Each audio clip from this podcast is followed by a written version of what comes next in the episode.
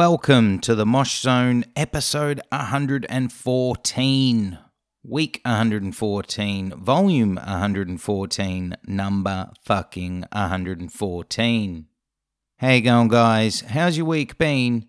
Thank you for tuning in. This week's guest is Ryan of Miss May I, and that will be coming up later in the show. Let's kick things off with single of the week, and this week it comes from Make Them Suffer.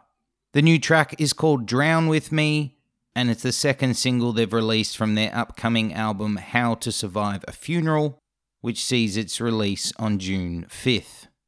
Now, this track is another stacked banger from the band, and this song has made me even more excited about this album. And if you've heard this song, that filthy fucking breakdown. Oof, amazing. Outstanding track. This album is going to be fucking immense. So, the album is How to Survive a Funeral, comes out June 5th.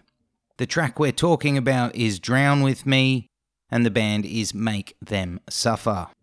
Now, after you've heard that track or delved into that track, make sure you go back and listen to our chat with Sean, the vocalist from the band. He was all the way back on episode 22. Album of the week, without a doubt, goes to the Black Dahlia Murder, and their new album is titled Verminous. It is another melodic death metal masterpiece from the band. Fans old and new to the band will love this release. Everything you know about the band with some slight tweaks thrown in. Easily an album of the year contender. Make sure you go out and listen to that now. Also, if you're unaware, last week's guest on episode 113 was Trevor. So if you haven't heard that, make sure you go back and listen to that also. Time for feedback, questions, what's been going on. Pretty quiet at the moment. We're seeing some shares going on, so thank you to everyone that is sharing the podcast. Now, I always say help us out with a rating and review and a share, and the reason I do is because we can only get this show out to so many people. So, with your help, with reviews, with sharing, the more people it brings this show to, the better this show will get. So, help us out, spread the word, share the show, give us a rating and review. All of your help is invaluable and it means the world to the show. Enough of the ramblings, let's get into the main part of the show. This week I got to sit down with Ryan of Miss May I. First thing I got to say, thank you very, very, very much, dude, for taking time out for me and the Mosh Zone. Much love, much respect, much appreciated. Now, Miss May I are definitely one of the hardest working, most consistent bands in the metalcore game. The band formed around 2006, and Ryan was in the band for a short period and then left for a short period, but he's been in the band completely full time since 2009. Miss May I have released six albums so far, and Ryan has been a part of five of them. I'm a big time fan of this band, and the chat with Ryan was great. Lots of bromance, lot of fun. I hope you enjoy this chat as much as I did. That chat with Ryan is coming up now. So, I start off with everyone kind of the same question, and it's around your first memory of music being in existence. So, was there a band growing up that wasn't heavy, that was just an artist in itself that you first heard that you became obsessed with? Like mine, for me, at the age of five or six, I became obsessed with Aerosmith, and then my discovery just went from there. Was there a band for you like that?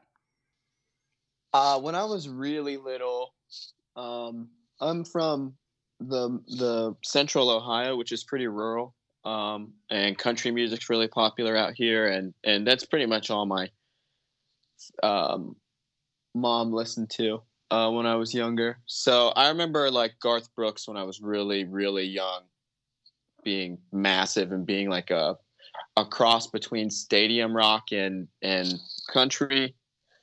Um, and I'm talking like five years old here. Is that that's the and I sang like a song at the state fair once, I guess, or something. She has a video of it somewhere.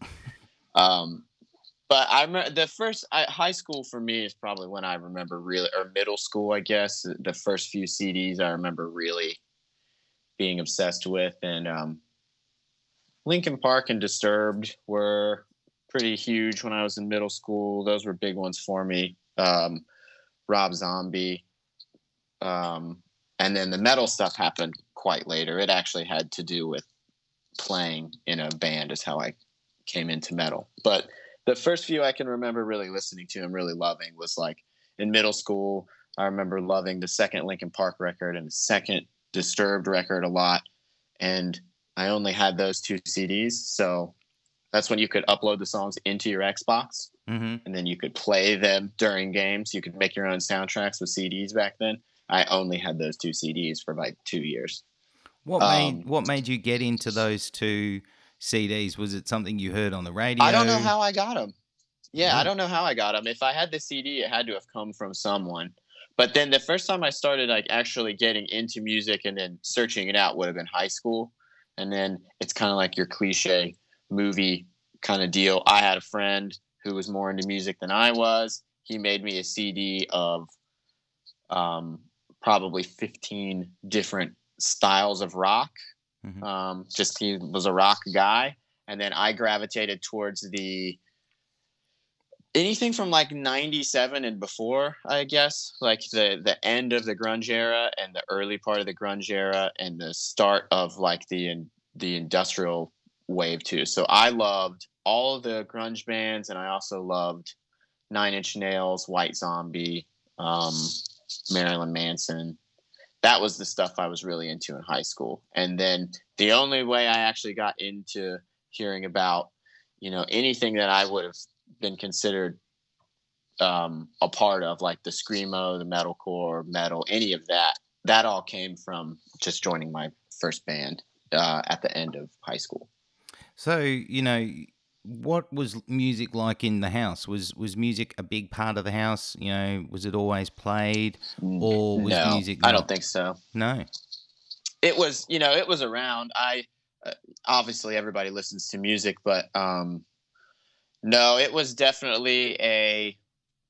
Um, I've always been a very secluded, um, independent kind of guy, Mhm. and uh, music was just a really great independent activity for me. When um, I always I, I say it's kind of funny. I don't actually know what I did before I started playing an instrument because I've never done any sports and I'm not like a scholar by any means. You know, I was just pretty average in school. So I wonder what I did with my time before I t- played an instrument because I can't, I don't know. Like, I don't know uh, what I did uh, up until then. So I mean, in, in school, you know, is that when you started discovering playing an instrument? And how did you come about playing, you know, bass? Was there something beforehand, or was bass where you started with instruments? Yeah, I was pretty late to the instrument thing. I think I was a sophomore in high school. So I would have been um, What's that? Sixteen.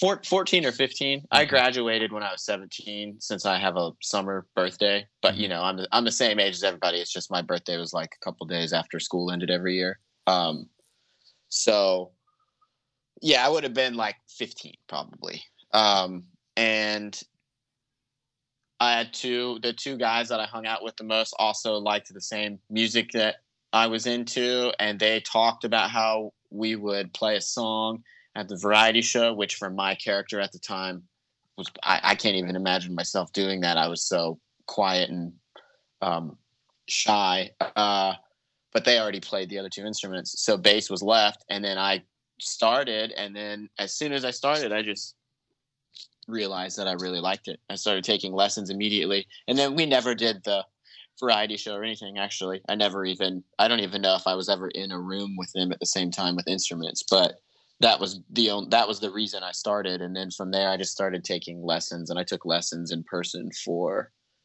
um, I think two years from the same guy, um, and that would have been 2000 and 2003, 2004, something like that. And what was it? What was it like for you? You know, with your early bass journey, were you heavily influenced or inspired by someone, or was it literally you were just learning and just being a sponge? I was just a sponge. It was awesome. I I actually here recently I invested in a bunch of recording equipment and have been able to uh, get guitars from my sponsors and get new basses from my sponsors and play at home. And it's it's the same feeling I remember that I had then. Like I I can sit here for 12 hours and not realize it went by. I feel like when I picked up that instrument, I was like that for probably, I feel like I was like that for years. Like I just did not want to do anything else. Um, one hour of lessons or 30 minutes, I can't remember what it was, um, a week with that was task based. You know, I, I'm given a, um, I'm given a, a piece of music that I am supposed to conquer. And this, this teacher was great because every week it added a different skill set. And since I kept it up um, through that whole process and, and was a sponge, I was letting him choose the songs. So not only was I playing, I would bring a song in probably every other week that I wanted to learn. So maybe I want to learn something from Jeff from the Used. Um, so I bring I bring a song in and he he learns the song on the spot which is really inspiring to watch when you're a brand new player so he's he's just listening to this track learning it by ear and teaching it to me in probably 30 minutes to an hour and then i'm you know so my mind's blown and then i go home and i spend a week learning that and then it's cool because you come back first thing the next lesson is let's see if you can play that thing i showed you. And then you just rip through that song because you've nailed it. And then he's it feels so cool to have somebody that you look up to like that um, that you watched play this song like it was nothing a week before. And now you can play it at the same pace and skill level as them. Uh, and then that week he would choose a different song. So he's like you need to learn how to play triplets. Um, and to learn triplets you should learn this particular iron maiden song. And i'm like iron maiden? Sounds like something my dad listens to. And he's like probably. And now all of a sudden my ears are open to metal because this teacher is like check out this skill that you'd never learn if you wouldn't have uh, listened to this particular band. That's also really important for for down down the track in years to come that the fact that by chance your um, abilities weren't limited to one style or or one kind of um, bracket. You were being exposed to everything and learning everything. I mean, some kids I don't think do that. They go, I want to play, you know, metalcore, and then that's all they focus on. You were exposed to everything. Yeah, and you know, I feel guilty about that right now because Kiesel just sent me this guitar, and I'm writing, I'm writing this record with the guys right now.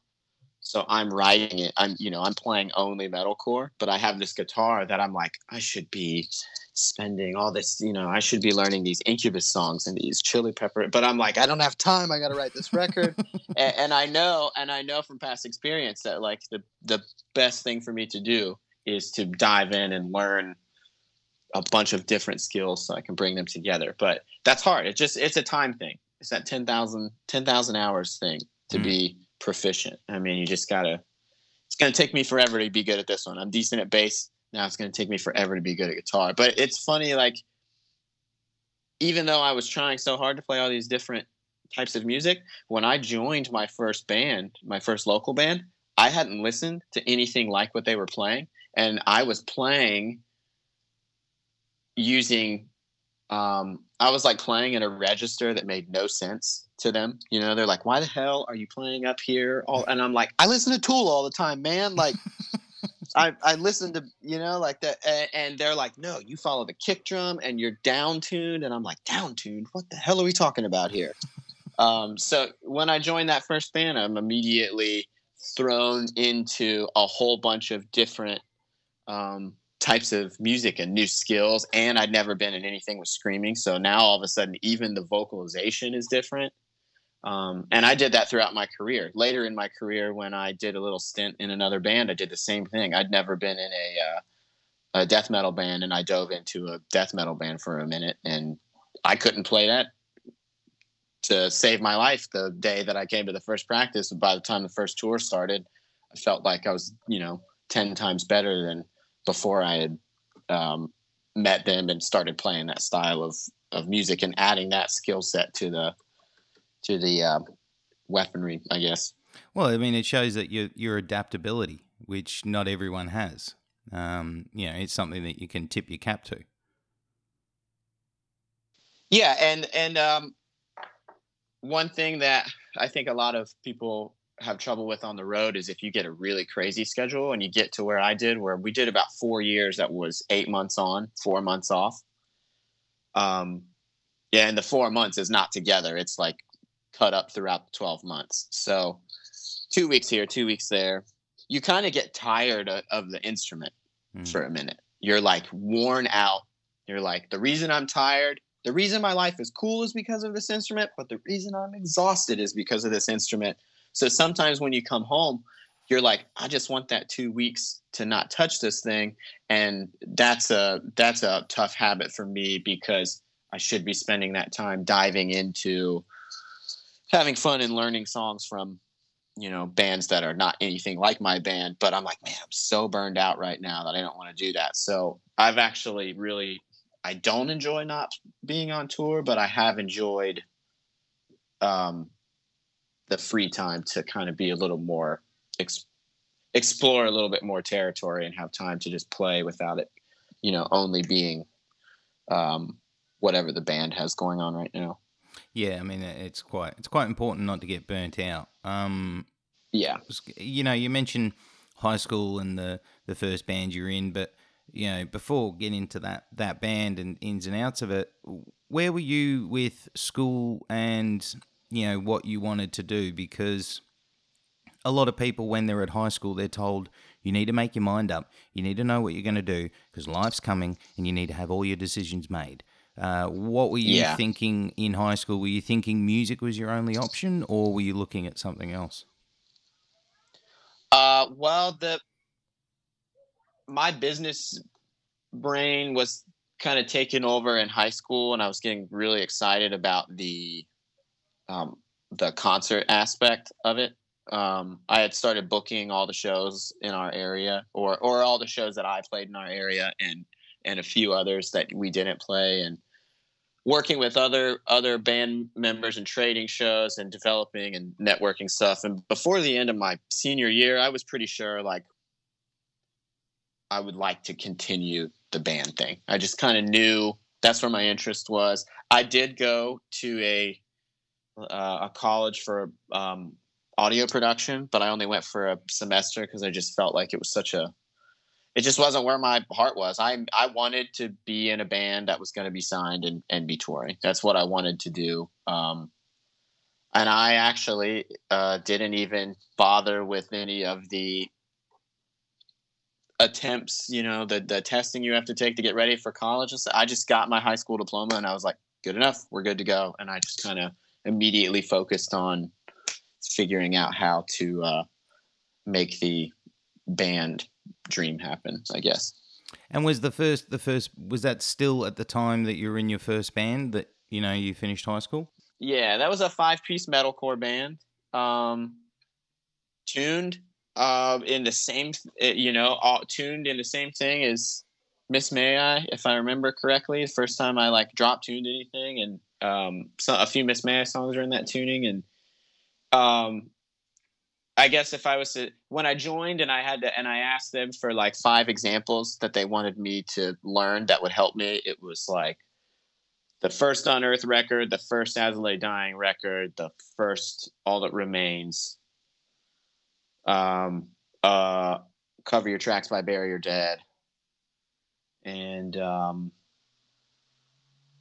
and Darkest Hour. So that's mm. 2006. Mm-hmm. So it's 2006. I mean, it's like metalcore is really in its beginnings of of breaking out and starting uh, starting to get on Ozzfest and starting to get on Warped Tour. Lay Dying would be on Warped Tour within like two years of that, and Prada would be on, and Prada was from my hometown, and that's what I was looking at. So in Dayton, you have a Devil Wears Prada, who is I'm actually older than a few of them, which is funny, but they were they were I think they're 15, 14, 15 when they were like popping off locally. I mean, they hmm. were really young. And so I'm looking at them at the same age as them by the time we're 18 and they're already signed and touring. And so I have like a real life living example that came from my town that I just watched do exactly what I feel like doing. they were like one of my favorite bands at the time. Um, and so my first local band, it was it was fine. I recorded eight songs was with Joey Sturgis. That's the first time I met him. This would have been the summer of 2006, right out of high school, like literally a couple days after high school. That band lasted for a minute. Um, I, I joined another band, uh, would have been my second band. Same thing, networking, doing shows. This band had more of like a, a harmonic minor feel to it, a lot more Black Dahlia Murder inspired. Inspired, um, no singing, a lot of um, a lot of tremolo picking. So it was a much more complicated band, and that actually is how I met Miss May I because we started playing shows in Dayton, and then I met them, and I liked their band more than mine, to be honest. And I was just like, man, how cool would that be if I could somehow end up in their band? I'm older than them by about two years, maybe three years. Um, so you know they were really young. I was only 19 so they but they were all like 16 17 in those first two um, outfits that you were in you know you mentioned about networking and learning. Was that literally what you were looking at at these bands? Because did you notice or know when you were in them that they didn't really have the ability to get signed? Or did you think they had the ability to get signed? Yeah yeah. I always I always had a very cutthroat mentality towards if we were if what I was doing was working or it wasn't. Um, so I've been in very few projects so far. I used to the first two bands I would try to replace people, you know, um, which is a really common thing when you're in a local act because you're trying to find the right partners. You're trying to balance the the schedule of being at home uh, and whatever each person has going on in their regular life because your band's not paying for your life. So every time you want your band to do something, you're asking a lot of everybody in a band. And uh, that was really hard for the first two bands. And it was really hard in Miss May I too, because they were still in high school. But I, I could see, um, I knew that Levi was great with graphic design, which was huge. This is 2007 when I, or two, late Christmas 2007 when I started talking to him. I was in the band by oh no, I was already playing with him by then. So I think I was in the band by summer 2007.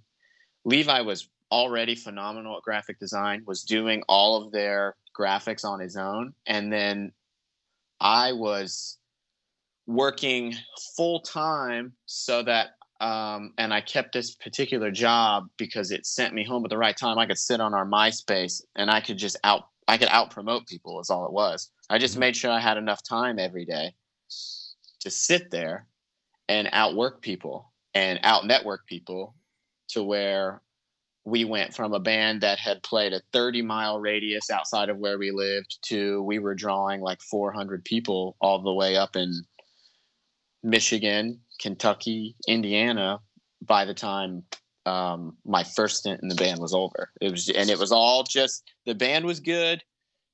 The music is always number one, but we everybody in a local band has seen it. There's there's always a local band that is awesome and is and sometimes is even better than all the other local bands, but they just don't have the ability to put it together on the promotion end to get the organization and get their name out there and they just stay stuck and I could I could name like five of those from Dayton from back in the day too. I think we just had like the right combination with the music at the right time to take advantage of. It also was a really great scene back then. You know, local shows were drawing 125 people, 200 people sometimes. That's not as easy to do now. Where do you learn that ethic though? Because I mean, that's something that not a lot of people in their early, you know, startup bands would have that ethic to make sure they put in all those hours to network and promote and grind because that's also part of it that you're saying about some of the bands that you know were amazing but never got going is probably because they didn't know or want that ethic of putting in the hard work. I think uh, i just got lucky and found something i identified with really early. Like i said i was never athletic. Um, i was never i had a i had a girlfriend I've always been like a long term relationship kind of guy. So that that part of my life was relatively steady. It wasn't like hectic and crazy to where I was like bouncing around and worried about what was going on. I just kind of I just had the mental space available to dedicate to it and I also found out that it's what I wanted to do. So and then it sucks because like I, I I say that about a girlfriend, but I remember the the girl that I was dating. Uh, actually, every girl I've dated has fallen by the wayside after a while because that dedication has always been difficult for me in the long run because my focus has stayed on the band so much. And it's actually mm-hmm. been uh, it it, it does have its detriments too. Like it has its benefits because it's put us in great positions, but I've definitely put myself in bad positions by being like, I can't focus on this thing in my personal life right now because this needs uh, this needs focus and uh, so I don't know. It's like a catch twenty two. It's definitely not the easiest. You can't clock in and clock out. I guess is what it is. Really, you're pretty much if you want to if you want it to work, you got to keep you got to keep going all the time. Well, that's part of. I mean, you kind of touch on something there that also that I think sometimes people forget that if you really want to make it, there is sometimes, unfortunately, going to be things in your personal life that get sacrificed. Um, it's it's also the same for the sacrifices that you have to make with your life when you're touring all the time. You know, you're going to miss events, yeah. you're going to miss things, um, and that's something that not everyone's made for either. Yeah, and I and I am the opposite. I am I am the guy in our band that when we decided to finally take a break after like 10 years straight of going going going everybody was like at the end of this record cycle let's just take a minute. Just let's calm down. Let's let's feel what it's like to be at home. And and I, and as soon as we all came to that agreement i immediately was like on the phone call pablo. I'm like hey, dude, I know we always joked about me being on tour with you at some point, but whenever Chelsea Grin needs somebody, I'd love to be on tour with you. And so I did the opposite. I immediately was like, how do I find more time on the road? If I can't go out there and play, how do I get out there and get in that, get back in that um, environment that I'm familiar with and I love so much? You're just a fiend. You just love it. I am. I am. I, I just identify with the people, you know, it's like, I'm always around people that I can relate to when I'm on when I'm on the road. It's nice. So I, I just love and I love the travel and I love the activity. I'm sure at some point that will change, but um, my weird ass is like 12, 13 years in and I'm still like excited about it. I get all I'm good at I'm I'm good at be I'm good at living out of a bag. I love it. Um, so you know you you touched in there about you know, when you joined Miss May I. So, what was it like um, for you? You said they were kind of already going, and you were in that other band, and you noticed them. And then, did they have a position vacant, or did you kind of hassle them for you to join? How did the initial link up? Yeah, I hassled, but it was pretty cool because the gentleman who I whose um, spot that I took was a best friend of theirs from high school, who was the same age as BJ and he was going into the military when they when they graduated so he was prepping to go do that. So he was going to step aside either way. So um so when joe decided to to split uh, or however it went i had been calling levi on the house phone because cell phones were not like a regular thing yet. I was calling his uh, yeah, I think he had a cell phone, but he had to call my dad's house. So he would call my dad's house talk to me. Um, and I think my the way I got in was I showed them this demo from my very first local band that, or I showed them a song that Joey had recorded where I sang in it, and it was literally three syllables. Um, but it was enough that Levi was like, "All right, so like you're ready to work hard, and you got real equipment, and you can travel to us, and you also maybe can sing." And pretty good at bass. So like it was kind of a, it all came together. I got along with everybody, and then I joined. And then the first show we played when I joined was in um, someone's basement on homecoming or someone's driveway on homecoming night. It was for about s- maybe seven people. Second one was at a um, like a lodge, like um I don't even know how else to explain it.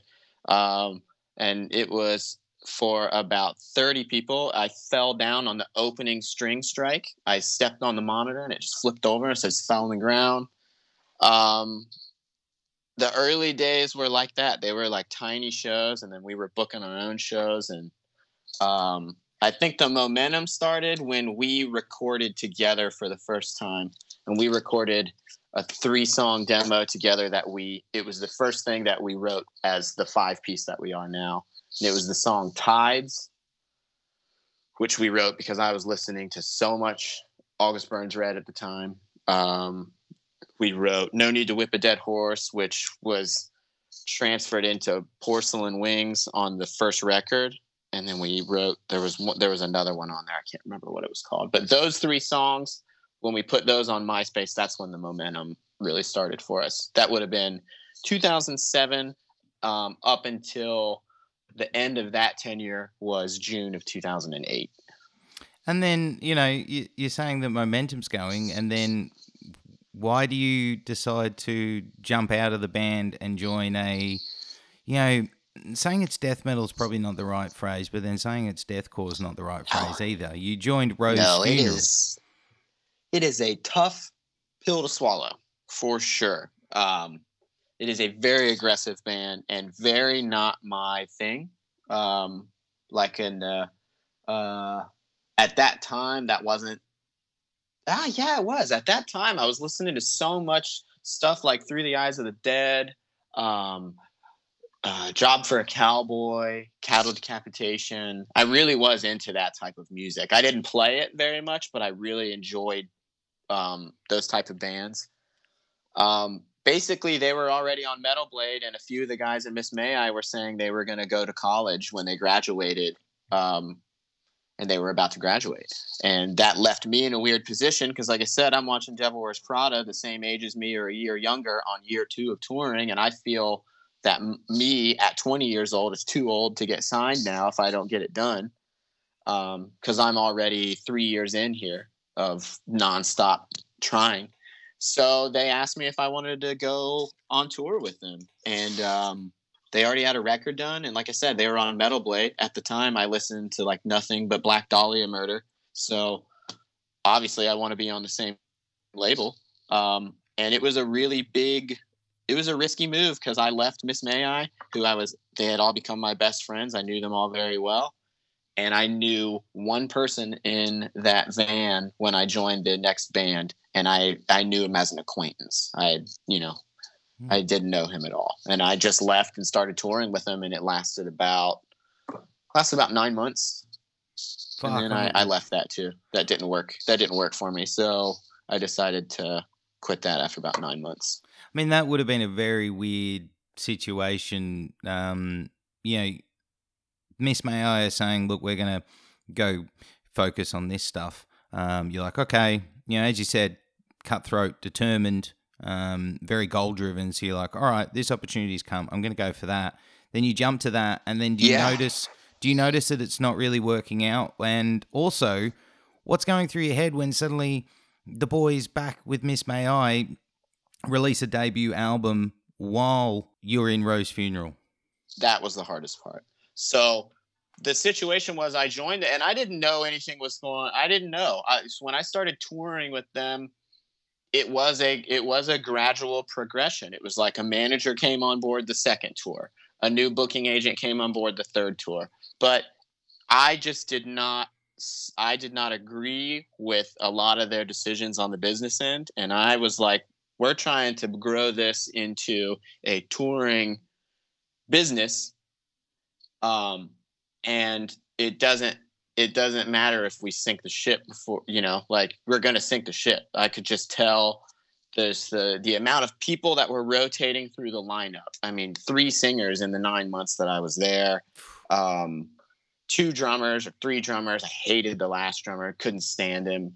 Um, uh, yeah it just to me was just really by the when you get signed that's the kind of shit that you can't have because you got you got a label's money on the line, you got a manager sticking their neck out for you, an agent. Like you need consistency, and you need consistency for yourself on the road too, just for your sanity. And for me, it was just too much. It was just too stressful.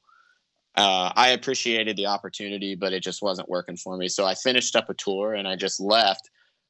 At a in about December, so I left in March. In December, I did a guest vocal spot for them, and they were popping. Like I'm, I watched them play for like 400 people in Columbus, um, and then they sold out the Newport at like 1,500 people a few months later, and it was tough to watch because they signed to Rise, favorite label, signed to Shapiro, the booking agent that was like you know the name at the top of my goals list, signed with Artery Foundation with Chris from the Devil Wears Prada co-managing my favorite band, and I'm on the outside leaving this band that I joined that I thought was a better opportunity, and I kind of shot myself in the foot.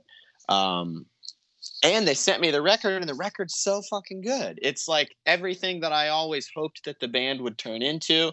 It was like they discovered the riffing style. They had discovered a few different types of bands that we weren't really riffing like before that I loved. Like I was a huge Darkest Hour fan, but I don't think anybody else had really gravitated towards riffing like them and that three song demo. And then all of a sudden they send me these songs and I'm like, I hear influence from Lay Dying. I hear Darkest Hour. I hear Killswitch Engage. And I was just like, and I am a, I'm not a part of it. This is, this is a huge bummer.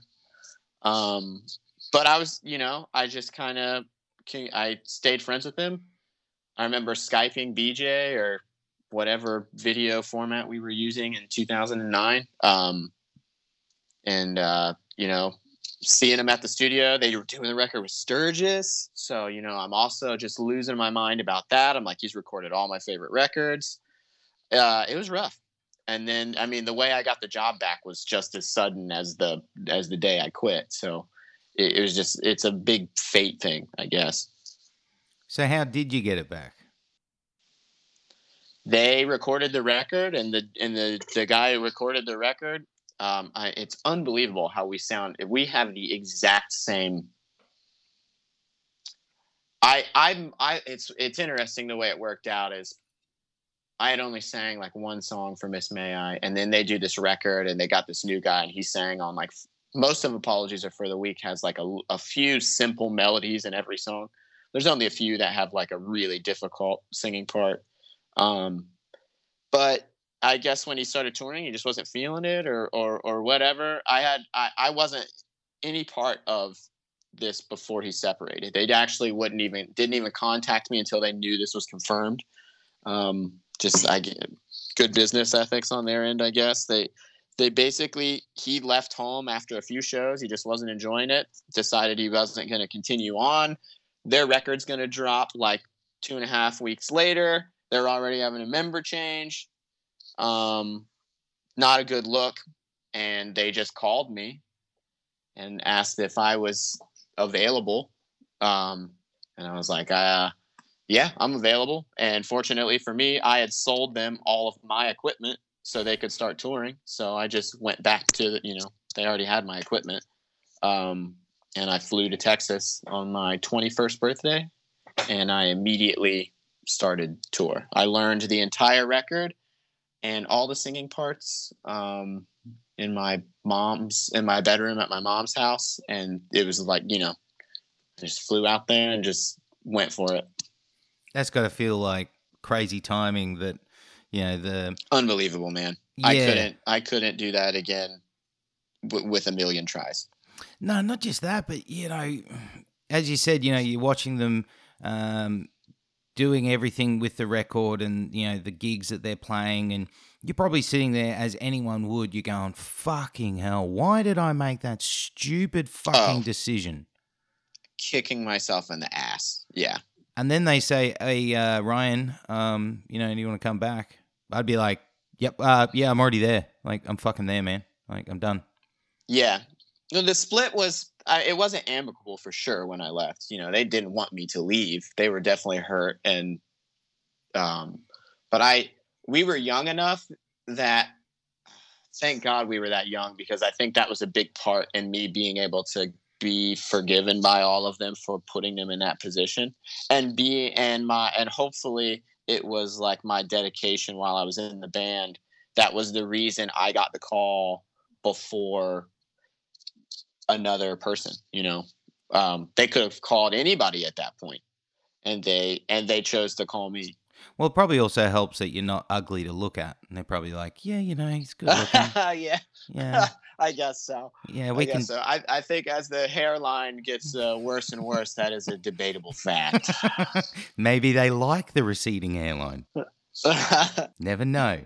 Um, so you get back in, and you know things are really ramping up at this stage. You know, on label, um, you're playing a part of the new album or the first debut major label album, and then you guys get into what I'd say is a massive moment for the band because you recently did a 10 year anniversary of it, uh, Monument. And yeah. you go into now you're kind of back in the band, solidified in the unit again. What was it like for you and the band getting that album done? Was there any pressure and expectation because it's the sophomore release and all of that? Yeah, you know what's great for us that um, is really fortunate is I don't know if anyone in the industry thought that we were going to have the good fortune that we did on the first record. I, I just remember the sales surpassing a few bands that we shouldn't have been keeping up with. Um, and you know, all, and as we as we're doing tours, our name is getting higher and higher on the bill, and um, all of that was unexpected because we were. I feel like we were um, overachieving. Mhm. So when we went into the second record, I think the same thing happened. I think everybody was like, "Oh, cool! They really had a good first record." Um, so when we went in, I don't remember it being too crazy. Like if you don't deliver, you guys are, you know, you guys are going to be in trouble. I don't think we were in that situation until the fourth one. I, I remember it being pretty. It was just, it was just a great moment for all of us because we were back together at Joey's. We uh, he had moved to a to his um, he had like a three bedroom ranch style house when we did that record so we all lived there to all lived there together. We'd already been touring. I mean it was cool. It was just a great time. And then the record i don't know it's so crazy to look back at it because the record dropped and it just it just kept going which we did not expect. It just kept going and kept going. And that whole record cycle was pretty was pretty nuts Yeah, I think that album really put you, you know, I think, as you said, with the sales of Apologies uh, for the Weak, I think that kind of created buzz, but I think Monument really put the stamp down that um, you guys weren't a flash in the pan kind of thing.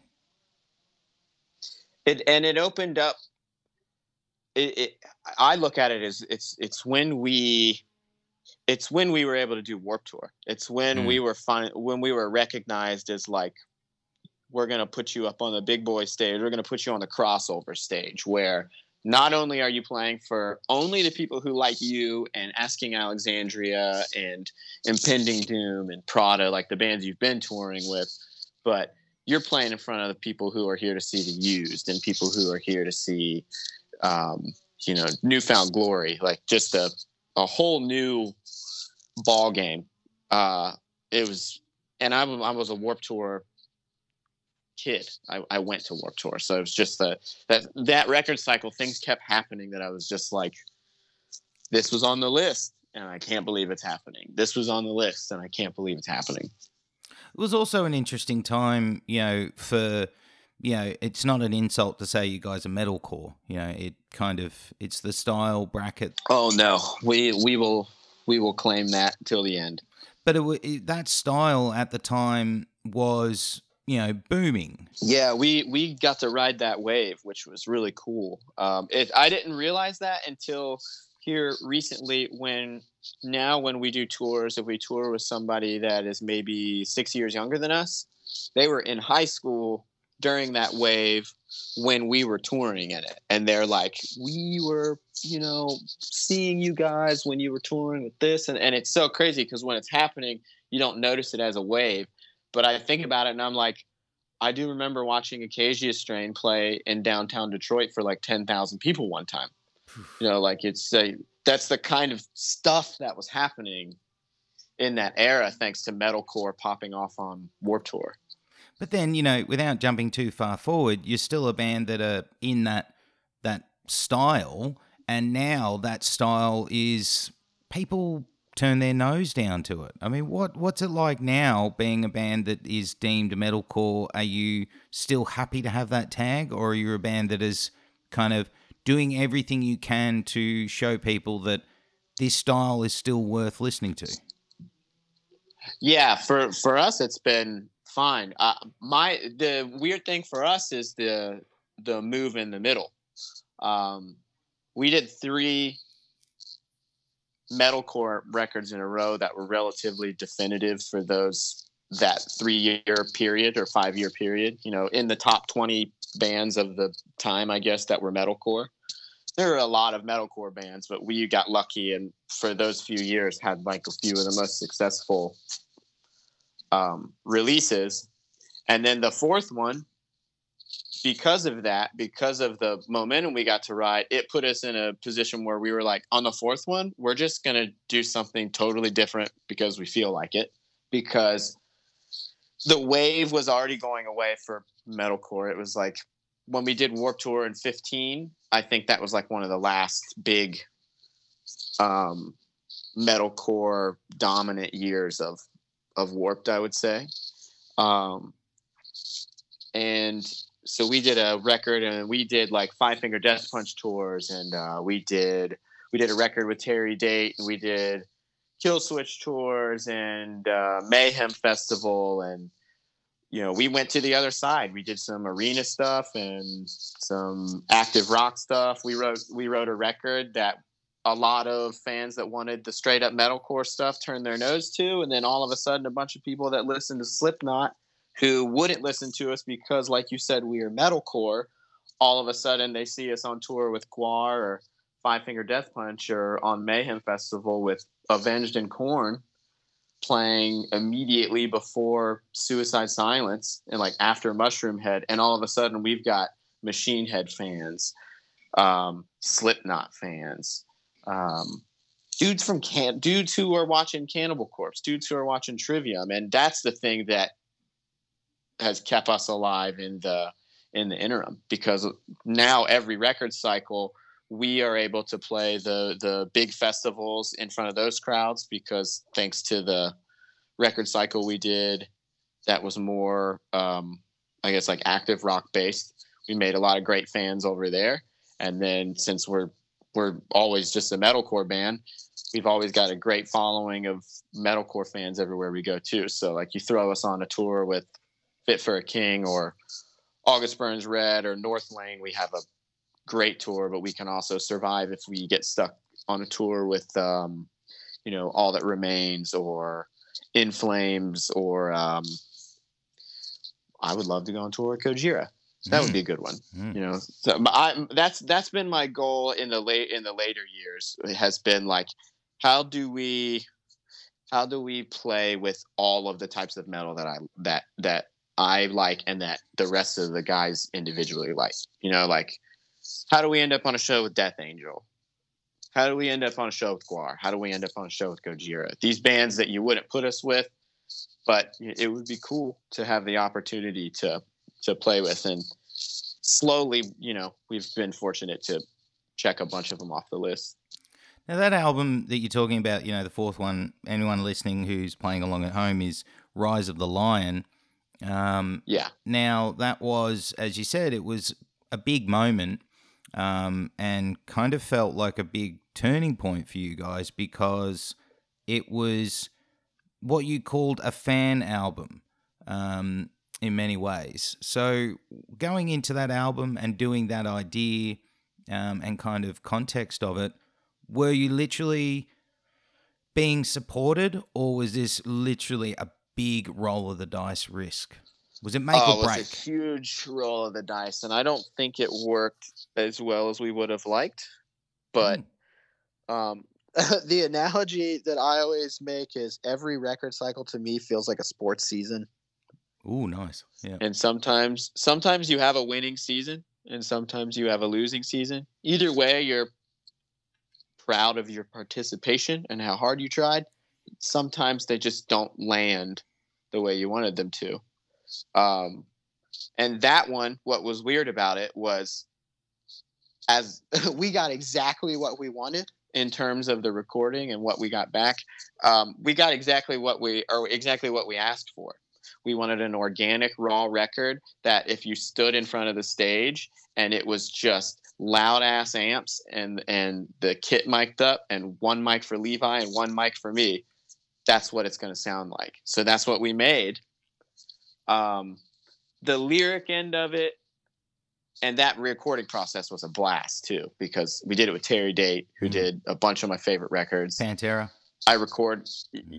yeah, my favorite White Zombie record. I mean, and, and, you know, I'm asking him questions about these recordings every day. I text him every time I'm in Seattle. Still, um, I'm recording out of like two real eight by tens with like two 300 watt all tube heads in a live room. It's like a sign that says like "Don't walk in here." Right? It's like it was so cool. Um, but the lyric part, I actually had forgot that that's how we did that. That was difficult for me. That was really difficult for me actually. But we had committed to that idea and we were going to see it through. Um, and we did. I think that's why the lyrics are so much more generalized in that one because I don't think I could. I don't think I could identify with a lot of the subject matter like I like I can when I'm writing about things on my own. I'm trying to recall if it was more Levi or more me or but I can't even I can't even remember. Um, but yeah, it was it was crazy. The the album artwork was really cool. I the one thing that I the reason I say it was weird is it's the first record where when we released it, it pissed people off. What? Really? Yeah, like we had, a, you know, apologies. Everybody was like, awesome. Monument, people were like, you know, it doesn't sound just like Apologies, but it's pretty damn good. And then at heart, they're like, you know, this is a crazy record. It's a lot different, but it's it's got Hey Mister on it. It's still a banger. And then we re- released Rise of the Lion, and it was a different approach to the band completely. And so anybody that wanted it to be the band from the first three records, you know, sounded totally different. And looking at it now, I'm like, totally hear you. Totally see why you felt that way. Um, and it looked like a direct attempt by us to abandon all of the metalcore people and go, you know, do this radio radio world thing. Um, and those songs they they worked. I mean, they the people that we the song the kind of songs that we wrote, the kind of people that would enjoy those songs discovered the band. Um, and then when we did the next record, we were like, okay, look, we're still making metalcore. And then I I think Deathless is arguably the heaviest one that we've done. Um, in a lot of ways, it just was the shortest cycle, so I don't think as many people know know about that one.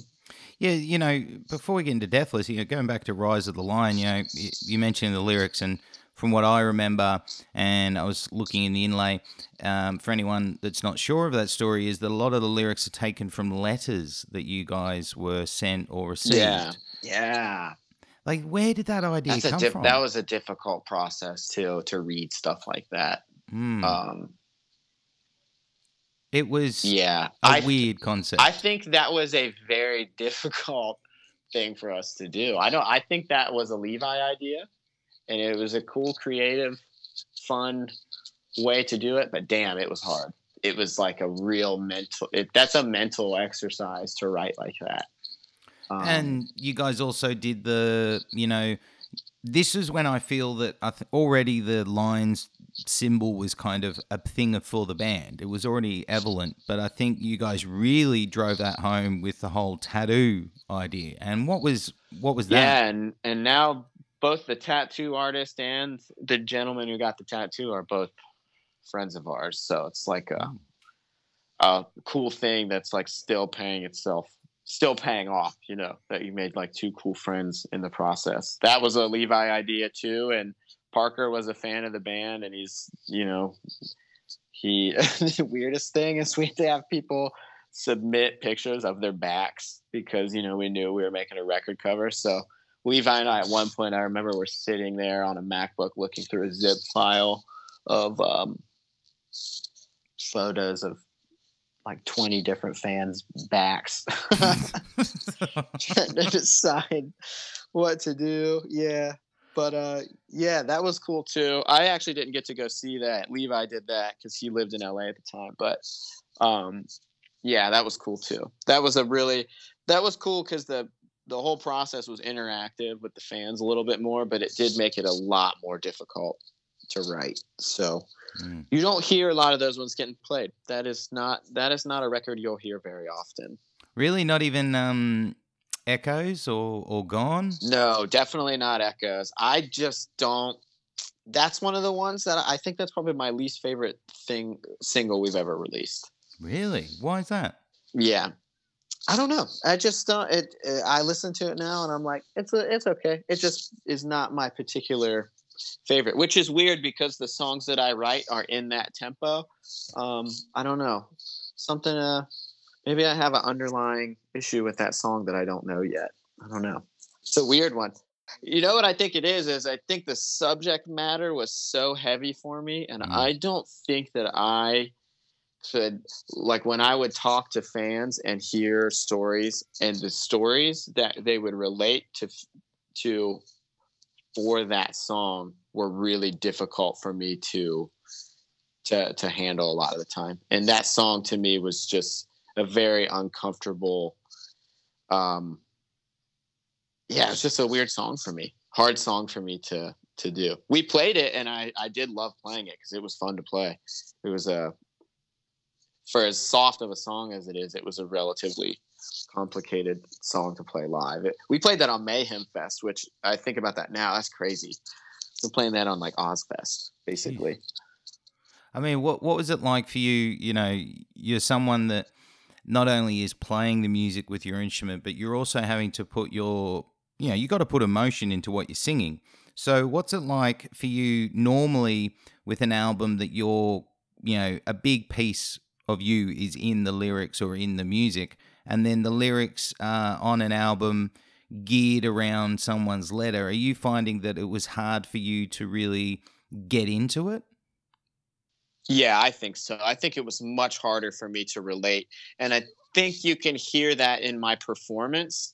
I think there's a I think that's what I anybody who any artist who makes something will look back at what they've made and critique it and I think I lack I think I lack audible emotion on that record. That's my biggest flaw with my performance is that I lack audible emotion, and I think it's because I had trouble attaching myself to some of the songs. Hmm. Now, you know, you spoke about Deathless before, and um, everything that happened with Rise of the Lion.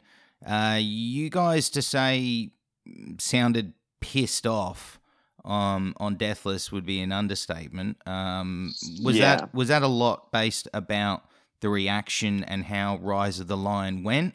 I think so. I think behind the scenes, shit was hitting the fan on that record cycle. Like the the band went into an extreme amount of debt at that time um, over uh, some complicated shit that's been solved since then. But things really were not looking good on the other end. You know, from the outside, if you're just looking at the band, look how many people they're playing for, look how many records they're selling, look how much merch is selling. That was all fine. We were uh, we were in over our heads a little bit on the financial end on that record. We just did not do a great job. Um, and we screwed some stuff up and that will bleed over into your personal life when you when the when you're all of your life is paid for by the band and you're spending nine to 10 months a year on the road with the band, and then you come home and you don't have, you're not seeing the results, then you start blaming the record. Then you're like, it's got to be the record's fault. It's got to be, it, could, it can't be like just an error we've made because we're young businessmen and we're like learning as we go. It has to be the music um, or it has to be this guy. It has to be this. And we, yeah, I know exactly what it was now, and there's no need to throw it, throw everybody that was the reason under the bus. But um, that was the fuel going into the studio. We were just like, how do we work this hard to always come up so short on the other end of it, on the on the personal end of it. Um, and then we went into the studio, and Joey Sturgis decided to do another record with us. um, and we did the record there. Um, we did all the we wrote the whole record with Joey over about a 21 day period where we single tracked all the vocal layers, single tracked the guitars, and programmed the drums in. Record was about 90% of the way there at that point. And then we spent about a month to a month and a half with Nick Sampson and actually recorded the record, did all the real takes. Um, and uh, yeah, that record is probably the most angry of all the records, I would say. There's really not, there's not very much sunshine or happiness in that record at all, which I know was uh, a lot of people talked about when we released it because Levi's such a tradi- traditionally positive guy, but that record just nobody was really in a great headspace. Every everybody was starting to get burnt out from touring. People wanted to go home, but nobody nobody knew how to do anything yet outside of the band. Nobody had really figured that out. It was the first time any everybody's getting into their mid 20s at that point, so you're you know, you're asking more questions about what else you want to do in life and that sort of thing. It's one of those things that those positions you get to when you're closing in on that like 10 years of touring, 10 plus years as a band kind of thing. Yeah, and I think, uh, but it probably also would have been a bit cathartic because you know, not to say there's anything wrong with the the sunshine element of stuff, but sometimes you need for your sanity to get all that negativity out. You need to try your best to clear the air amongst yourselves because if all this shit is going on for you personally or behind the scenes, um, if you tried to do a sunshine kind of stuff again on an album, it probably would have sounded forced. Yeah, I agree and it was a little bit more of the same thing. It was, uh, you know, the success was coming back um, on the review end from the original fans. They were excited again. They were like, "Oh, you guys didn't just jump ship." That was what I think offended everybody was that they were worried that we were immediately going to just never write a breakdown again, never write metalcore again. And then we came back with that record, and we were like, "No, I mean, this is obviously our favorite thing, so we're always going to come back to this."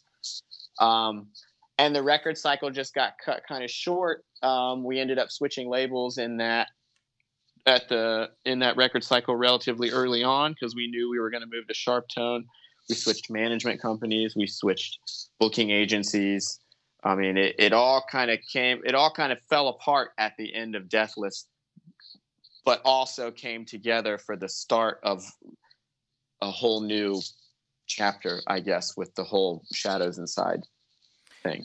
That's got to be quite a quite an eh, you know difficult and you know probably exciting time at the same that you're while you're in an album cycle, you're changing management, you're changing label. Um, was a lot of that forced upon you guys, or was that through choice? Label was choice. Loved everybody at that label, but we I think we had done six albums together already, mm. or five albums together already. Um, and we wanted, we just wanted a shot to do it somewhere else, just to see if we could do any better, or if we would do worse, or you know, we'd never done it anywhere else. So we just wanted to give it a shot. Management was a was a a rough separation. It always is because you get super close. I mean, you're working with each other hand in hand, like every day and we were with them for over five years. They started while we were in the studio for At Heart and worked all the way with us through Deathless. So that was really difficult. That part for me is always really hard because since I'm on doing a lot of the um, behind the scenes kind of stuff, I love becoming friends with all of the industry side of stuff. And so it's always weird when you, you change business partners for me. That's always a, a difficult thing. Um, I went through a breakup going into the the the recording. I had been with the same person from June or May of 2009 until June of 2016 Ooh. when we were recording the record. So that happened literally right before I left the record. I moved out of the house and then I went straight to the studio. So, I mean, my whole vibe going into the record was somber, just um, exploring what the hell I was doing because I had never been on my own in my entire adulthood, really.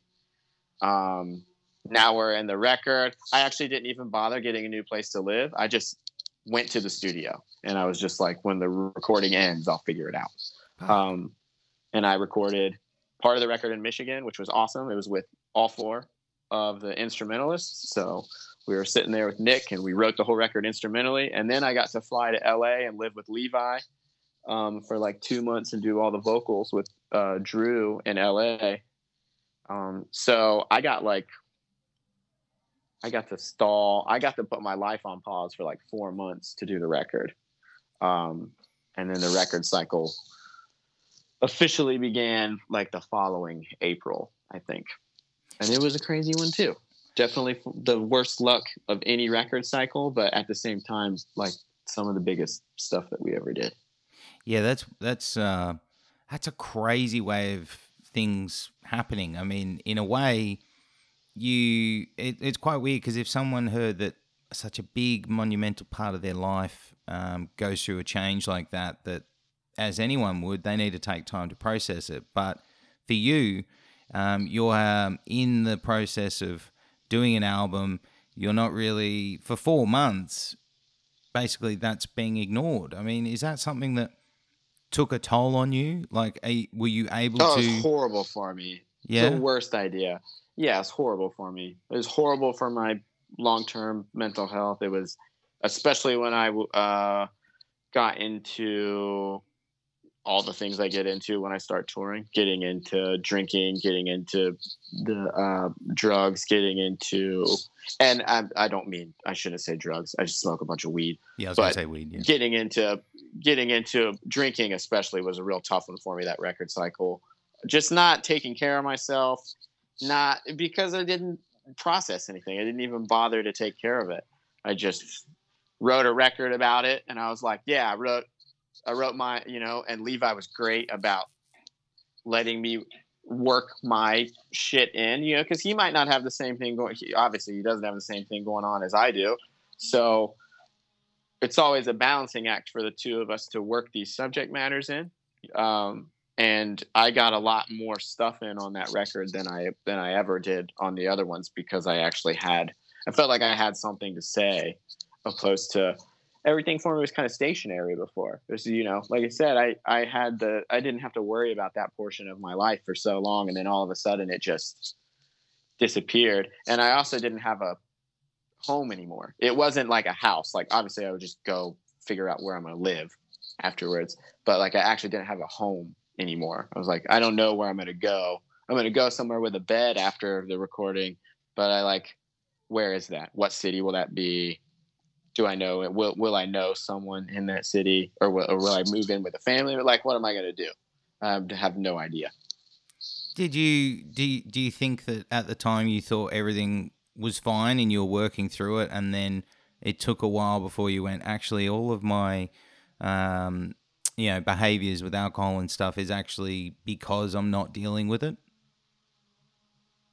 Yeah, yeah, probably until last year. Honestly, I mean. Mm the record cycle was just it was a dog pile of problems too. It was like if I, am dealing with that, and that's one thing. I'm dealing with that, and that's that's a personal deal, and I'll work through that slowly. I feel like that's probably always difficult for people. I don't know. I've only done it one time, but it's probably I assume it's that difficult for everybody. Seems mm-hmm. like it would be.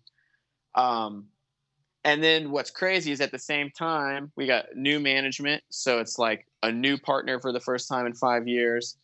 You're trying to get to know them as you're also releasing a record together for the first time. Same thing with the booking agent. So he's like trying to position you on tours, and you're trying to make sure that you guys understand, like, he understands where you're trying to go.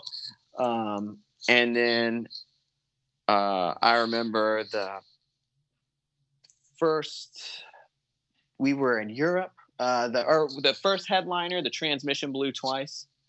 Cost us like 10, 10 grand on that tour. The um, trailer was stolen in Europe. Um, we lost like 50, 50 grand, all of our equipment immediately, like in a moment in Italy. Um, on the third day of tour or something with 20 or 15 days to go, I think Fuck. hadn't even reached the point where we broke even, so we had to keep playing shows just to get to the point where we could afford to go home.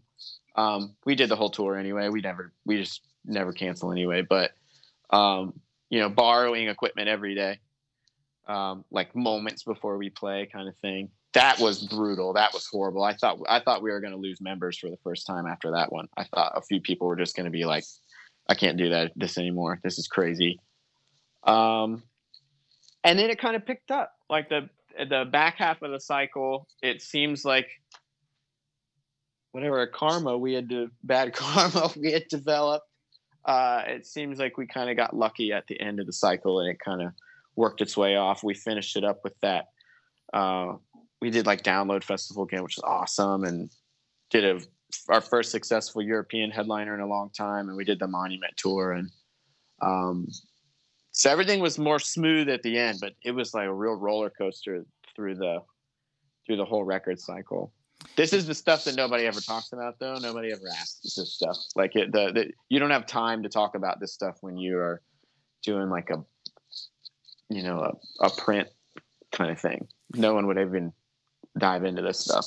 Yeah, which is part of why you know I love having these chats is because it, you know, it gives people an honest look at what it's like. You know, not only for you guys but in general for a band. Um, the realities are that not everything is smooth. Not everything is phenomenal after phenomenal. There are ups and downs. There's ebbs and flows, um, and it makes people appreciate things more.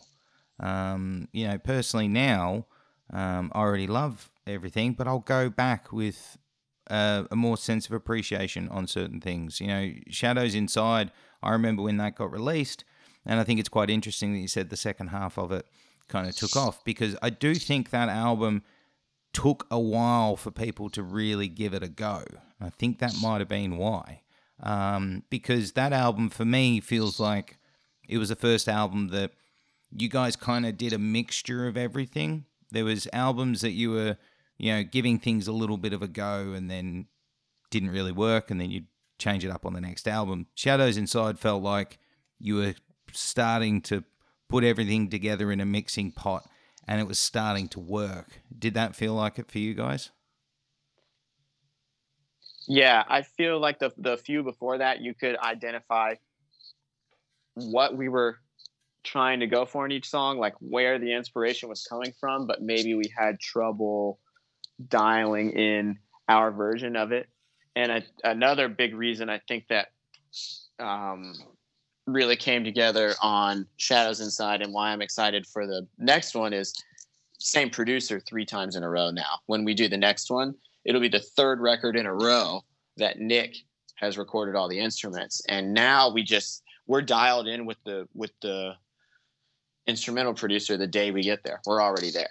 And we really have he's like the fifth instrumentalist of the band. Like we just identify with him and he knows where we want to go and we know where we want to go. And I think that was really helpful because if you think of, if you think about it every other time it was a different producer. So the first two weeks of every recording, you're still trying to get to know each other and you only record for 30 days.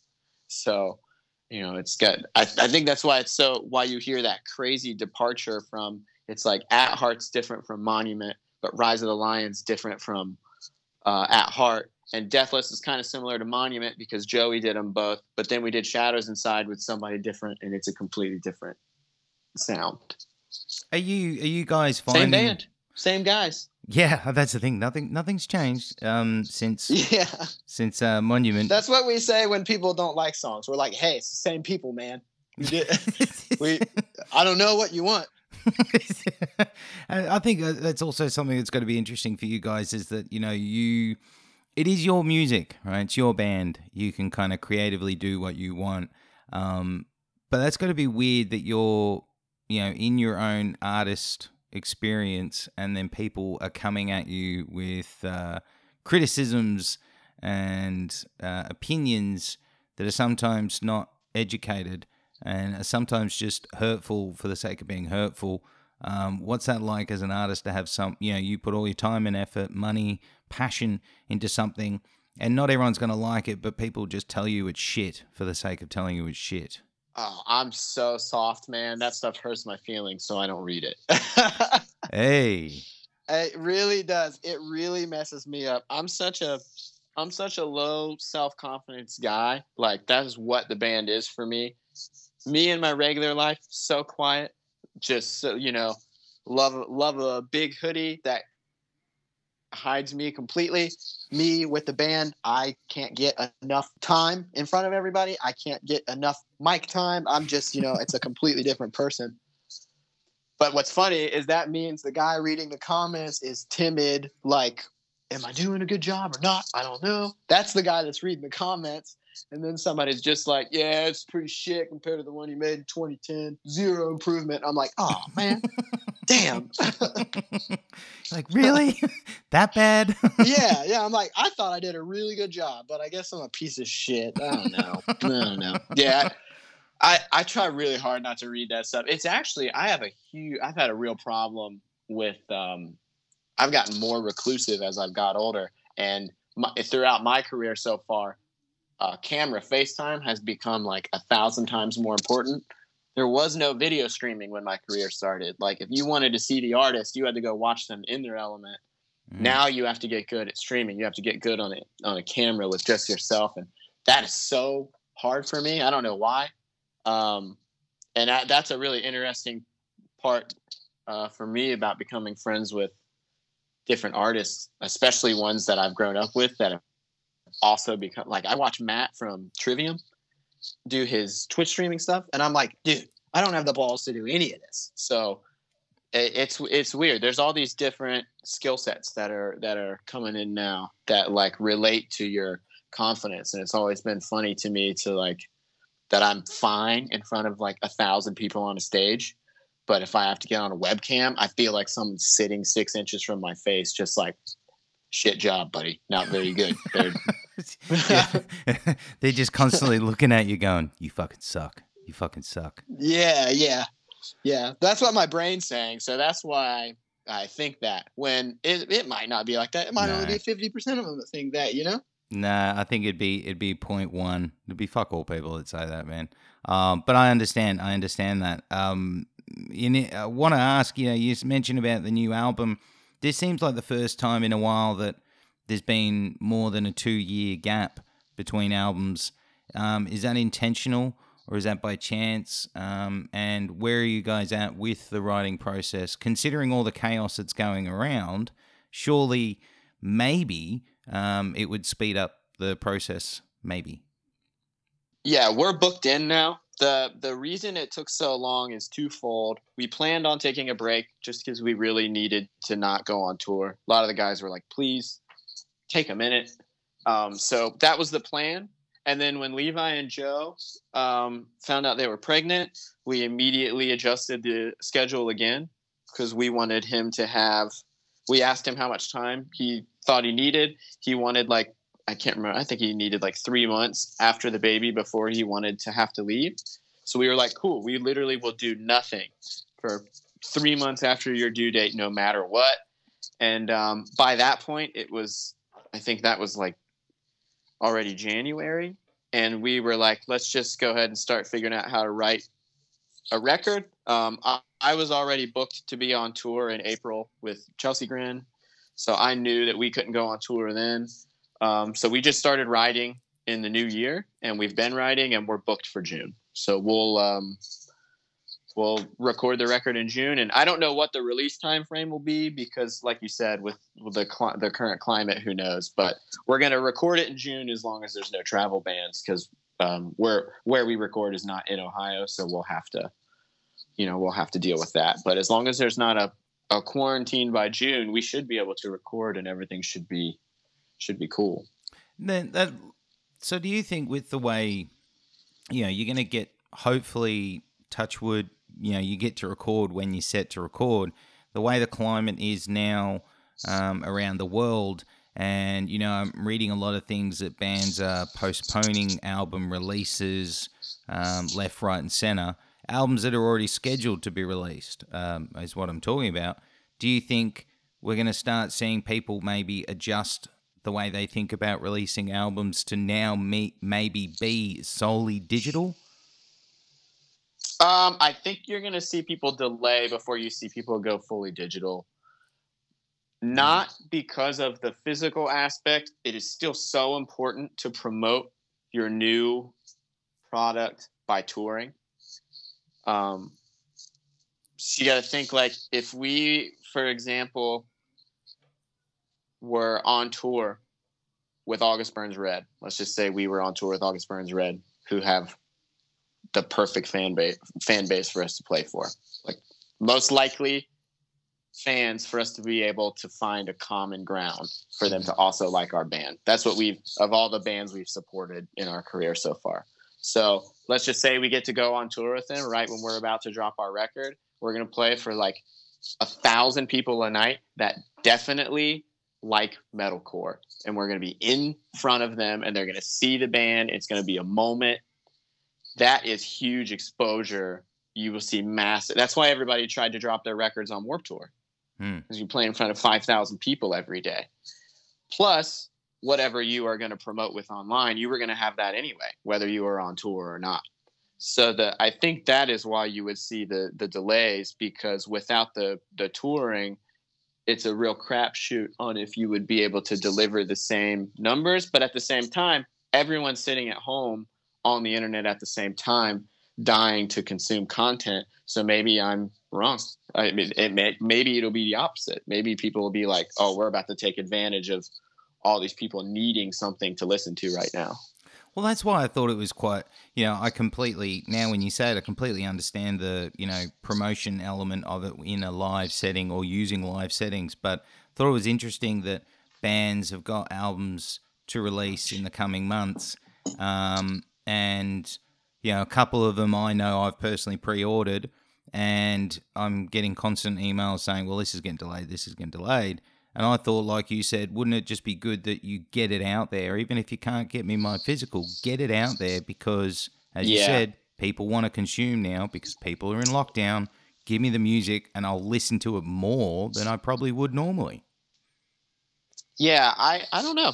I don't know. I for once um or for once, I feel like I'm just in a lucky position because I'm in the I'm in the writing section of it. So those discussions haven't even started. Um so I actually don't I don't really know what that climate is like. There's really been no reason for me to bug anybody in the uh, in my circles about that. So I'm not really sure. I know that I'd be. I know that if I was about to drop my record, I'd be stressed though, because it's like you just want it to be smooth. You just want to deliver something cool for everybody, and like any bump in the road is so stressful, and this is a huge bump. Yeah, yeah, yeah. It's an understatement that it's a bump. It's a fucking yeah, yeah. It's off the Yeah. fucking rails, Yeah. man. Like Jesus. Um, yeah. A couple last things I want to talk about before we wrap things up, and one is going back to the new music stuff that's going on. Um, where where is your head at going into the writing process for this album? Um, you know, as we've touched on with other albums, there were certain things going on. So, where are you um, environmentally and emotionally going in for this album? I anticipate it to be darker than I thought it was going to be. I thought, but I, I think um, the long break was harder on everybody than I thought because it. I, I think it put everybody in a position to really look at what's important to them. Because all of a sudden, the thing that was taking up nine months of your time disappeared for a whole year.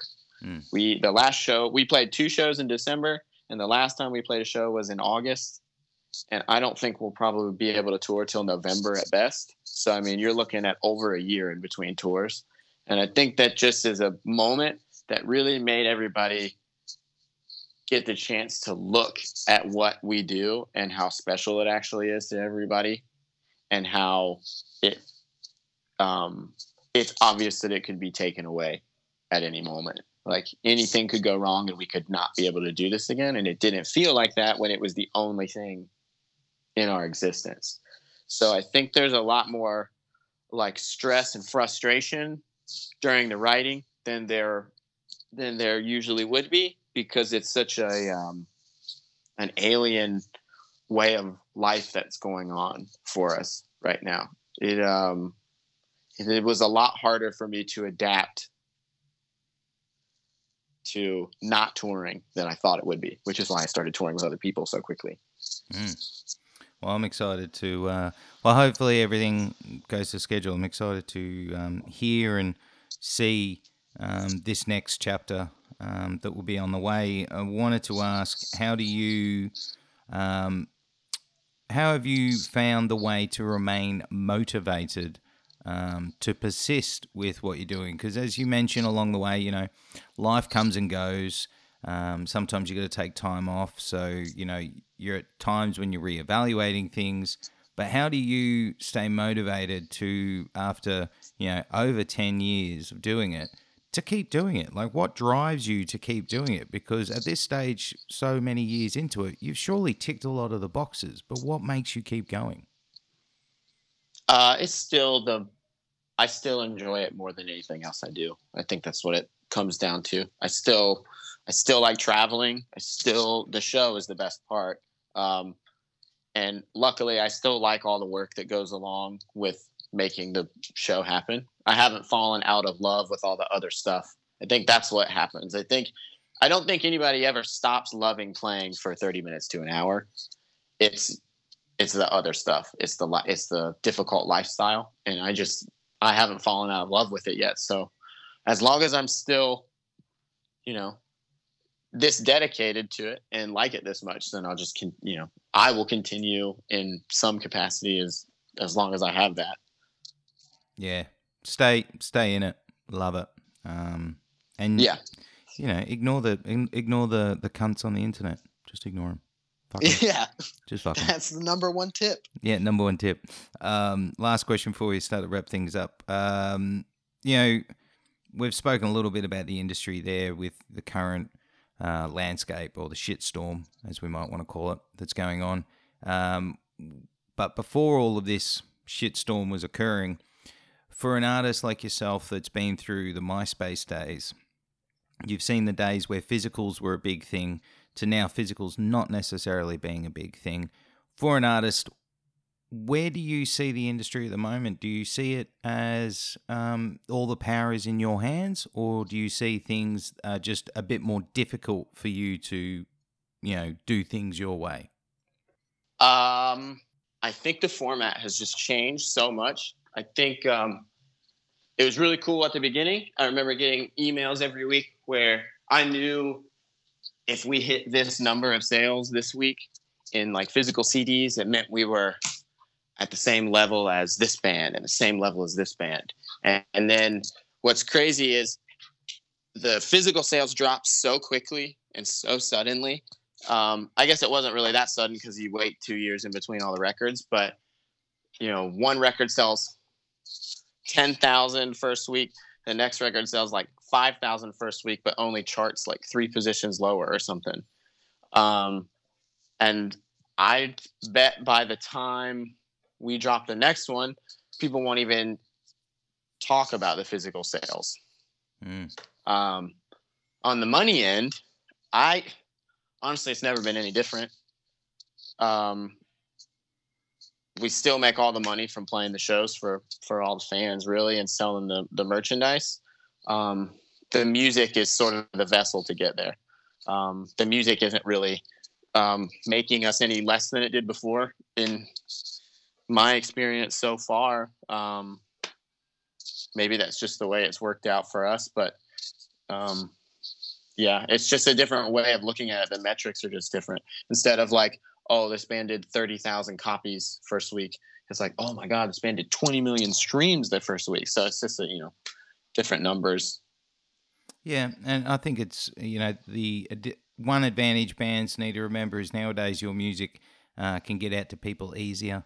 You know, it's a lot easier to get noticed. Yeah, it's harder to break through to mm. to get the attention, and everything's based everything's based on algorithms and it's so hard to figure out what you need to do to to cut through and there's so many more bands now because recording is so much easier but you're right i mean the way i had to do it in the first two bands is i went and paid money to physically record a cd with a producer we got one master copy on a CD that I took home and I had to burn copies of it in my mom's house on a CD burner and then take them to shows and then try to convince people to buy them, which Mm. is nearly impossible. And then all of a sudden MySpace happened and it was like complete game changer, complete game changer for music. Um, it is a whole different world, like you said. Um, right. Yeah. Ryan, we uh, are going to wrap things up with a segment called Pick Your Poison. I'm going to pick that brain, going to find out what makes you tick, and we're going to just end on a light-hearted, kind of exciting, you know, section. Uh, everyone goes through this. Uh, some people find it easy, some people find it hard. Um, your topics will be based around music, movies, and um, food, and we'll see how Okay. you go. Now, would you go pizza or burger? Pizza. Oh, Oh, that's a hard one. Well, I, I've been doing the vegetarian thing for a while, and so burgers are like, it's like, am I going to eat a black bean burger or am I going to eat a whole margherita pizza? mm, Probably the pizza. okay. Chinese takeaway or Indian takeaway? Uh, Indian takeaway, Okay. Smooth peanut butter or crunchy peanut butter? crunchy. Uh, soft taco or hard taco? Uh, I I think the hard taco is more pleasing. Risotto or pasta? Pasta. I actually don't know if I've ever had risotto. Mm, Is that weird? Is that a weird thing that I haven't Nah. had that? not really. It's just a Okay. Okay. over the top rice dish, really. I'm sorry to anyone that likes Okay. risotto. I might have insulted a few people there. Um, coffee or tea? Oh, coffee. Big coffee guy. I do like tea though. Coffee. Coffee's number one though. Do you do you like to cook at home or would you rather dine out? I am terrible at cooking. Terrible. I desperately need a um, a friend who can cook and will force me to learn, or a, a or a girlfriend in the future that will force me to learn. Because otherwise, I'm going to keep making things in the microwave. And I'm already 31, and at this point, I think I think it's I think it's a habit. I think it's a I think it's a way of life at this point. There's no turning back now. Um, Yeah. you gonna go see a new movie? Do you want to see it at the cinema or on your couch at home? Uh, yeah, I enjoy going to the cinema. That's that's a nice nice event. I like to I like to get out of the old house, possible. Uh, do you want to spend the day at the beach or the snow? Ooh, um, I would skip both of those to be honest with you. Mm. Um, I don't see any reason I would want to go play in the snow really, and I probably wouldn't go to the to the beach either. I will go outside like right now. It's like 60 degrees and it was sunny today. Um, it wasn't hot and it wasn't cold, so that's fine for me. I'm good with that. Yeah, well, we're what's the weather here today? I think we're like 33 Celsius. So I don't know how hot, hot that is in Fahrenheit. I've been landlocked my whole life, so water water is a bit intimidating to me. I can swim and everything, but a, a, a- the ocean is very intimidating to me. Um, yeah, I, I would need to live near it. I think for me to get comfortable with that. I remember land last time I was in Australia. I was in Perth. We finished Soundwave, and I went on the beach for like two hours, and I looked like a lobster. I had to fly to China and play the next day, and had sun poisoning. It just doesn't. I'm pretty pale. It doesn't work out for me very well. Now, people look at you and they see that you're so red like a lobster and they go, Yeah, you're not from Australia, are you? Yeah, they can tell. Yeah, it's so funny whenever we tour with the Australian guys. They're always so damn tall and usually way more athletic and way more tan. Yeah, I don't know. It's something in the water, I think, down here. That's what it Yeah. Me hanging out with Thy Art is Murder is hysterical. I'm like a good two feet shorter than all of them. I feel like it's hilarious. They are, though. I mean, those boys are probably obscenely tall. Um, yeah. Yeah, I look hilarious standing next to them. I look like their nephew, just like the young nephew that they're taking taking around with them for the day. Have you met Ryan? He's a nice young man. Um, would you. Are you a cat or a dog person? Um, I like them both. I think my lifestyle is probably more suited for a cat, though. Okay. dog is really hard to take care of, man. It requires, you know, they need you to take them out to poop and stuff, and a cat will just they'll handle it. Yeah, cat. Yeah, but the only other problem is a cat will eat you if you die in your apartment. So I'll, I'll be dead, so it doesn't matter. That's fine. Do what you got to do. yeah, at that point, why do I care? Um. Okay, a couple of movie ones: Terminator or Predator. Predator. Okay. Um. Freddy or Jason. Uh, Freddy. Okay. No, Jason. Ooh. Jason. Can I? I would say of the third. I would. Is it always those two? Is Michael Myers ever in the same category? Well, the next one is Chainsaw Massacre or Halloween. Oh, okay. Well, then, yeah, I would say not Freddy. I don't know why I did. I never really watched that. Um, so definitely Jason, and then uh, I would say Halloween. Okay. Um. I like Check Texas Chainsaw Massacre as well, though, and I like I like I like um, Nightmare on Elm Street too. But I would say of the four, it's my least. Yeah, probably the same for me. I, I think it's the weakest of the bunch. Still I loved Freddy vs. Jason though. I went to the cinemas to see that. Sick. Yeah, Me too. So sick. It was classic and a great soundtrack. Oh yeah, yeah. Maybe that was the earliest metal I listened to. Yeah, that that was. I remember it was just all full of, you know, new metal. Shadows and Fall, metalcore. maybe. Yeah, yeah. Trying to think. I know Mushroomhead was on there. Ill Niño. Yeah. Yeah, Ill Niño had the big single, I remember. Yeah, Um, yeah. We and then we played with them in 2014 on Mayhem, and I was just like, what? And they've all got dreadlocks too. Still, I think. Yeah, Um, they're so cool. They are so cool. Um, South Park or Simpsons? South Park. Okay. Now, get into some music ones before we wrap up. Um, Slayer or Pantera? Pantera. Uh, Rob Zombie or Marilyn Manson? Oh, that's a good one. Uh, I would say now zombie. Beginning of career zombie. Oh shit, they've got their careers overlap because of White Zombie. Mm-hmm. I got favorites from them both. I can't do that one. They're they're I've got records that I'm that are like in my top five by both of them, and I've got and then they've both got the ones I don't like for it, the phase in each of their career I don't care for.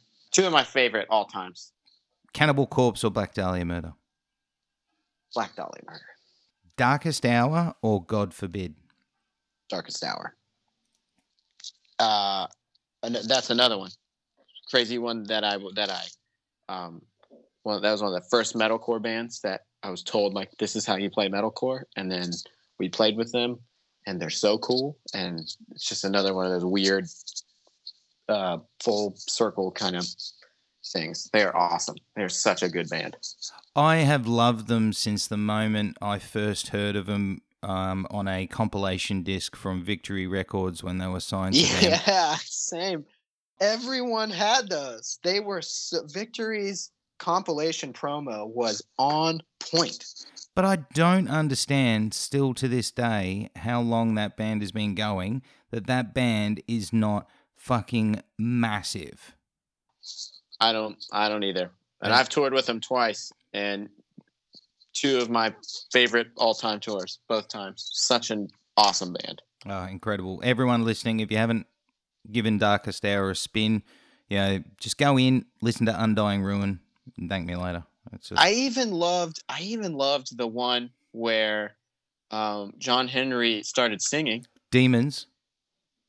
Um, no, when he really sang, it was a couple of records ago.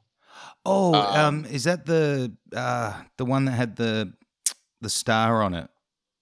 Yeah. Um, They released that when we were on tour with them, and it was so cool because, like you were saying, I've been a fan of it. When is that? 2004. Yeah. Undoing Ruin. I Yeah. mean, so I mean, I'd been listening to him for ten years at that point, and he hadn't done that yet. And then all of a sudden, they released that, and he's just like, "Oh, by the way, I'm also awesome at this." I think that was the self-titled, was it? Or was it something else? E- Hang on, I'm gonna go get my CD. Hang on, I got the CD over there. Hang on. Yes, it's the self-titled. I've got it here. Um, it's the one with Wasteland, The Great Oppressor, Lost for Life, Yeah, Godless Figure. Wasteland was awesome. They did this thing. Guitar nerds who are listening will love this. We were playing on elevated festival stages, so they're like up off the ground, and they would put their guitar cabinets underneath the stage, facing backwards away from the stage, so there was no audio interference. Ooh. So you could go stand behind the stage and literally just chill by Lonestar or Schleibaum's guitar cab and just like stand there and listen to him rip at full volume with with no interference. Just like, yep, that's a good riff. A good riff. and I would do that. I would do that probably like at, at least five minutes every day of their set. Like find a second to go over and be like, yep, it's pretty awesome. Sounds great. Just like yesterday. Great job. Oh, I love it. Um, okay, last couple. Um, now this one is a bit weird because you know you guys are at a stay at a, a point in your career where I don't think you'd see a lot of it. But would you rather see stage dives happening when you're playing or mic grabs? I'm not a fan of stage dives as I get older because I think they are Dangerous. dangerous because I am afraid of everything now. Um, and uh, this just happened. I just I had a I was singing Hollow King with Fit for a King Mhm. on that tour that I was just out with Chelsea Grin. I'd run up there every day, sing this one part, get off the stage. Last day of tour, we knew tour was getting canceled. Pablo, Pablo's like my best friend. He's always cheering me on to do bad shit as great friends do. and he's like, "You're gonna stage dive," and I'm like, "No, I don't want to." And eventually, I did, but man, I was so afraid. I'm so afraid of it. And I used to do so much crazy stuff. Soundwave, I jump. I was like, I remember at Soundwave in 2012 or whatever. I, I was jumping off of the PA into the crowd and stuff. But anymore, I don't even want to. I don't even want to ride a bike. Like I might fall off of it. it hurts. That, there's the advertisement for everyone. Don't get old. You get afraid of bikes. Yeah, and I'm only 31. It's going to get way worse. Um, do you want to watch a show from the pit or by the sound desk? I'm a sound desk guy. Like I said, I'm soft. I'm, uh, Hey. I didn't want the. Yeah, I, I went like. I don't want to be squashed. Uh, I did the pit. The last pit one I did was I saw I saw Sabbath in L.A. when we were recording the last record, Ooh. and I I weaseled my way in there, and that was a cool pit because those are the expensive seats where Mm. you know like nobody's touching you and you're up close because it was like a big amphitheater kind of thing. Um, I would I would try to be in the soundboard if I could if I could. Um, second last. Now they go hand in hand, so you need one with the other. But would you rather tour for the rest of your life or record for the rest of your life? Um, shit. I th- I really like touring. I really do, but it's probably bad for me to do for my entire life. So I should I would say record. Oh, that's so hard. I'm gonna say tour. I'm gonna stick. I'm gonna uh, I'm gonna stick with my with my uh, my theme. Um, I'll say tour. I guess. I'm knocking on wood though because I want to record in June, and I feel like that is just asking for it. Well, uh, um, I've touched wood as well. Now let's make sure that June goes ahead. Um, last one. I'm getting your all-time favorite album. Uh, do you want it on CD? Do you want it on vinyl, or do you want it on your phone? Oh, I wouldn't get it on a vinyl because I would never listen to it, and I guess I'd need it on a phone because, like you were saying earlier, I don't know how long we're going to be able to even use the CD. Unfortunately, finding the player is going to be difficult unless you own it here in five to ten years. I'm sure. Yeah, it's. I mean, you buy a laptop nowadays doesn't even have a CD drive in it, like the one. Yeah, I I'm, don't believe you. You got to try to get them if you want them in a car too. yeah. Mo- most new cars don't come with it. It's uh, it's quite Yeah. crazy. Um, now Ryan, we uh went mega overtime, so I apologize, but it was I worth talk it. a lot. Yeah. Hey, dude, it was worth it. Um, definitely worth it. Um, I really appreciate this. Um, this was fun. Um, I just can't say thank you enough. Like, thank you, man. Really, like, dude. Yeah, I appreciate it. It's always fun to talk about this stuff when I'm, you know, just talked about stuff that spanned like 15 years. That was cool. I don't I don't think about West Side stuff a lot of time. It was great. Too easy, brother. Um, thank you again, and um, I'll be in touch. Thank you so much. It was a pleasure.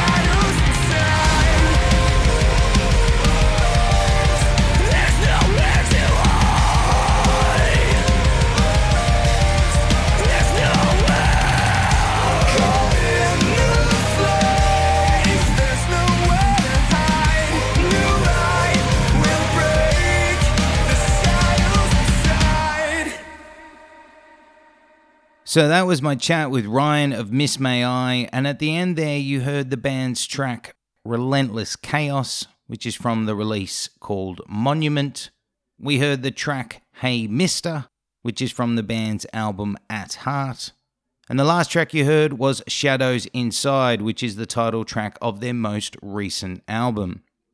Now's the part of the show where I spark that bit inside you to get online and support the band that's been on the show. So, if you enjoyed that conversation, if you enjoyed the music at the end there, now's your chance. Get online, delve into the discography, stream it, download it, if you enjoy physical copies, get onto eBay, buy yourself a CD or a vinyl. If you enjoy merch itself, grab a t shirt, grab a hoodie, grab a hat. All of this stuff to support a band is very important, and it's even more important in the current climate when bands are unable to tour. Now, the last thing I've got to do before I forget is thank Ryan again. Thank you so very, very, very much, dude, for taking time out for me and the Mosh Zone. Much love, much respect, much appreciated. Look forward to touching base with you when you get to Australia again soon. And that's it. That's the Mosh Zone episode 114 done, dusted, all wrapped up, locked away for this week. Guys, if you're a first time listener, thank you for tuning in. I hope you come back over future weeks on future episodes. If you're a regular listener, thank you as always for tuning in and hope you come back in future weeks. This time of the show is when I remind you that we need your help to get out to more listeners. So if you've got a few moments this week and you enjoyed this episode, share it on your social medias. Also, tell everyone you know about the Mosh Zone. Help us out, help us grow this Mosh Zone community.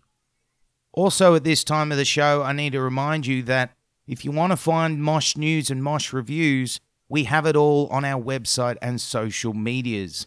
Our website is www.themoshzone.com. Our social medias are all at The Mosh Zone, and you can find us on Facebook, Instagram, and Twitter. Also, don't forget, you can also get in touch through our email address, which is themoshzone at gmail.com. Get in touch, guys. Help us grow this Mosh Zone community. There's not much else to talk about. That is all of my rambling done. Thank you for tuning in. Have a great week. Stay safe. Open the pit.